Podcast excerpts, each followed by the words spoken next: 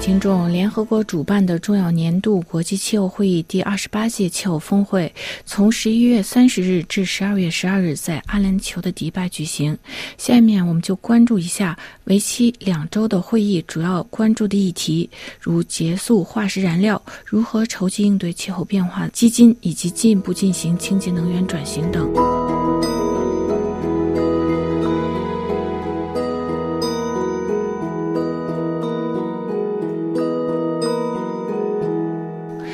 国第二十八届迪拜气候峰会在越来越严重的极端环境危机和动荡的地缘政治背景下开幕。二零二三年，人类社会刚刚经历的创纪录高温、干旱的一年，俄罗斯入侵乌克兰战争持续，以哈冲突不断，扰乱了国际能源和粮食供应。油价的上涨也引发各国通货膨胀。环境问题与地缘政治关系密切。联合国牵头的在阿联酋主办的第二十八届气候峰。会需要应对系列有争议的环境问题，如尽快结束开采和使用化石燃料、融资帮助发展中国家进行经济能源转型等。联合国秘书长古特雷斯、中国国务院副总理丁薛祥、美国国务卿布林肯和法国总统马克龙在内的一百九十六个国家、地区政府官员以及非政府组织谈判者、科学家、宗教人士等出席本届迪拜气候峰会。预计有超过七万多人与会。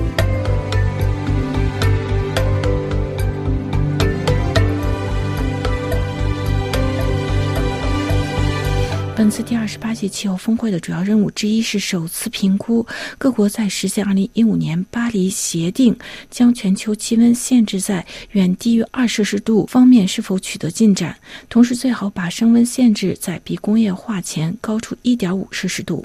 目前全球减排速度放缓，联合国秘书长古特雷斯呼吁各国在本次全球评估中努力达成一项协议，让全球进一步加快实现各种贡献气候目标，其中包括可以采取紧急措施减少二氧化碳的排放，并且进一步加快绿色技术投资。随着二十八届气候峰会预备会议的谈判，在该问题上各国意见不统一。观察人士表示，期望通过本届气候峰会的活动，让所有国家进一步承担减排责任。不仅世界上最富裕的国家要承担责任，因为历史上富裕发达的国家排放了更多的温室气体，发展中国家是主要受害者。联合国秘书长古特雷斯期望各国加大减排力度，在二零二五年之前更新本国的减排目标和计划。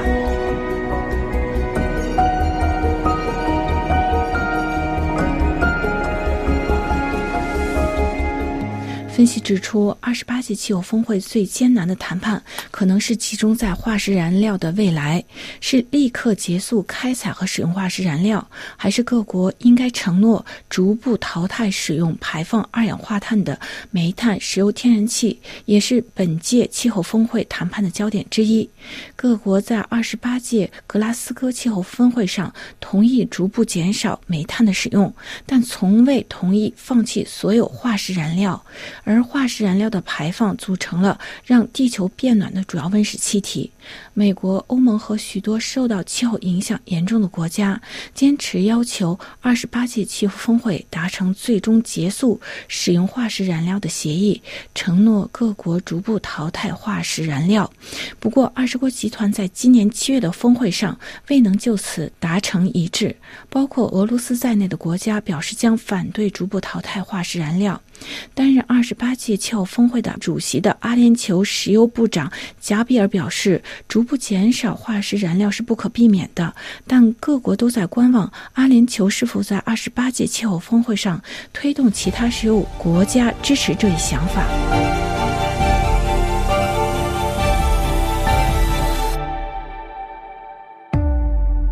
另外，为化石燃料游说的集团。人数增多也引发争议。贾比尔他担任本届气候峰会谈判主席，他还是阿联酋国有的石油和天然气公司安 o k 的负责人。他被任命担任本届气候峰会主席，已经引发不满的批评。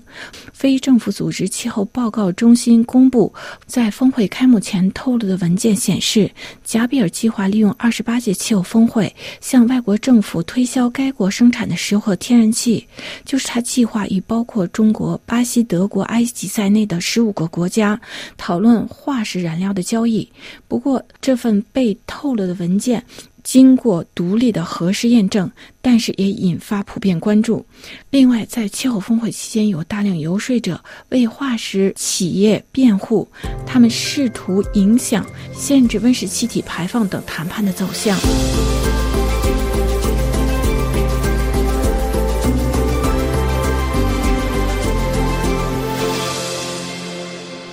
另外，本届峰会会进一步讨论减排的技术。阿联酋和其他经济依赖化石燃料的国家希望在二十八届气候峰会上志在捕捉二氧化碳，并将其储存在地下。这些新兴技术，国际能源署对此表示，这些减排技术对于实现全球气候目标至关重要，但是该技术不成熟，并且相当的昂贵。而且目前尚未获得大规模使用。欧盟和其他国家担心捕捉和储存二氧化碳技术被用作石油大国继续使用化石燃料的借口。美国气候谈判特使克里在峰会开幕式前宣布，美国的立场是停止开采化石燃料。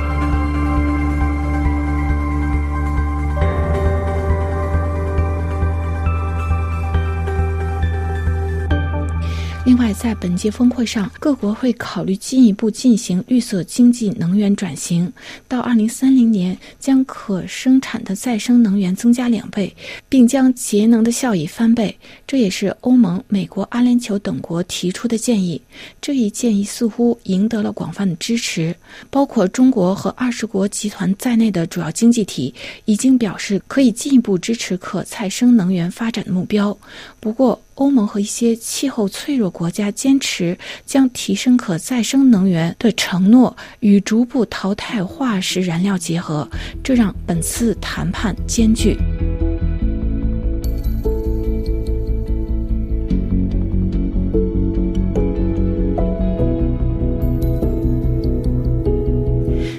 知道，应对气候变化以及气候灾难的后果，需要接来的投资远远超过全球目前为止的预算。因此，为应对气候变化造成后果筹资问题非常棘手。联合国的消息显示，到二零三零年，发展中国家每年将需要至少两千亿美元来适应海平面上升或风暴等日益恶劣极端的气候造成的严重的影响。此外，气候脆弱国家需要资金进行经济转型，来帮助用清洁能源来取代传统的污染能源，而更频繁发生的气候灾难已经造成的损失也需要资金进行补救。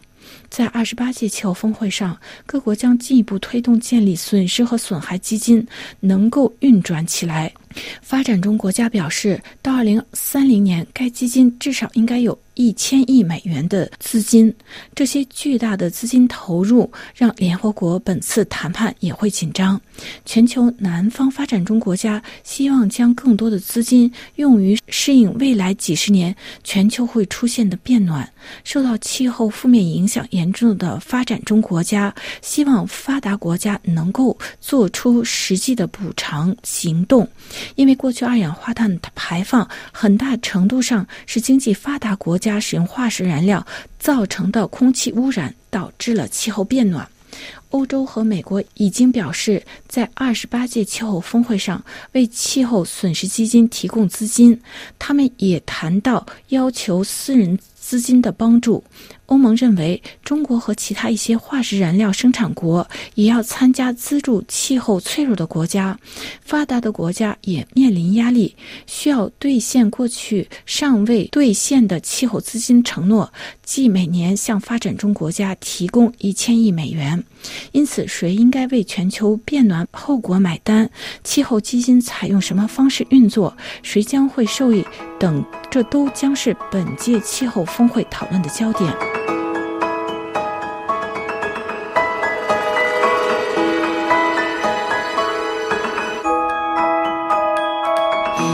中美气候合作也备受关注。气候变化合作是中美两国达成共识的一个关键领域，也是维系两国关系的重要议题。中国方面表示，中国希望与各国一道推动全球气候盘点取得成功。在中国国家主席习近平十一月访美前不久，中美双方在一份名为《关于加强合作应对气候危机的声明》中表示，承诺加强应对全球变变暖的联合行动。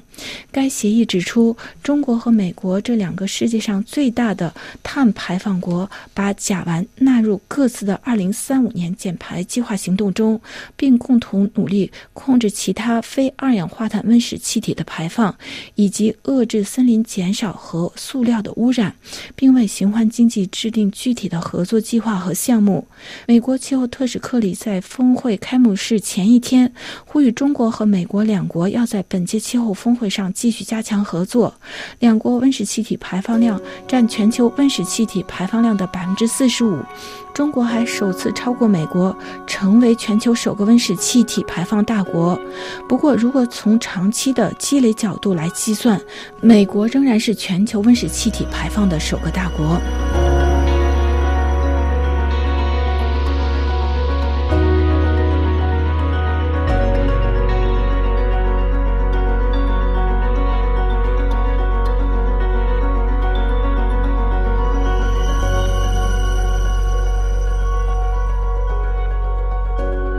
法国支持到二零三零年将全球可再生能源发电量增加两倍的目标，同时呼吁到二零五零年将全球核电发电量增加两倍。法国总统马克龙出席本届峰会，要推动增加民用核电的力度，同时呼吁退出化石燃料的开采和使用。各位听众，今天的专题节目由罗拉编辑播报，跟大家介绍联合国二十八届迪拜峰会聚焦减排进行盘点，首次评估各国减排的进展。感谢各位的收听，也感谢菲利普的技术合作。我们在下次节目中再会。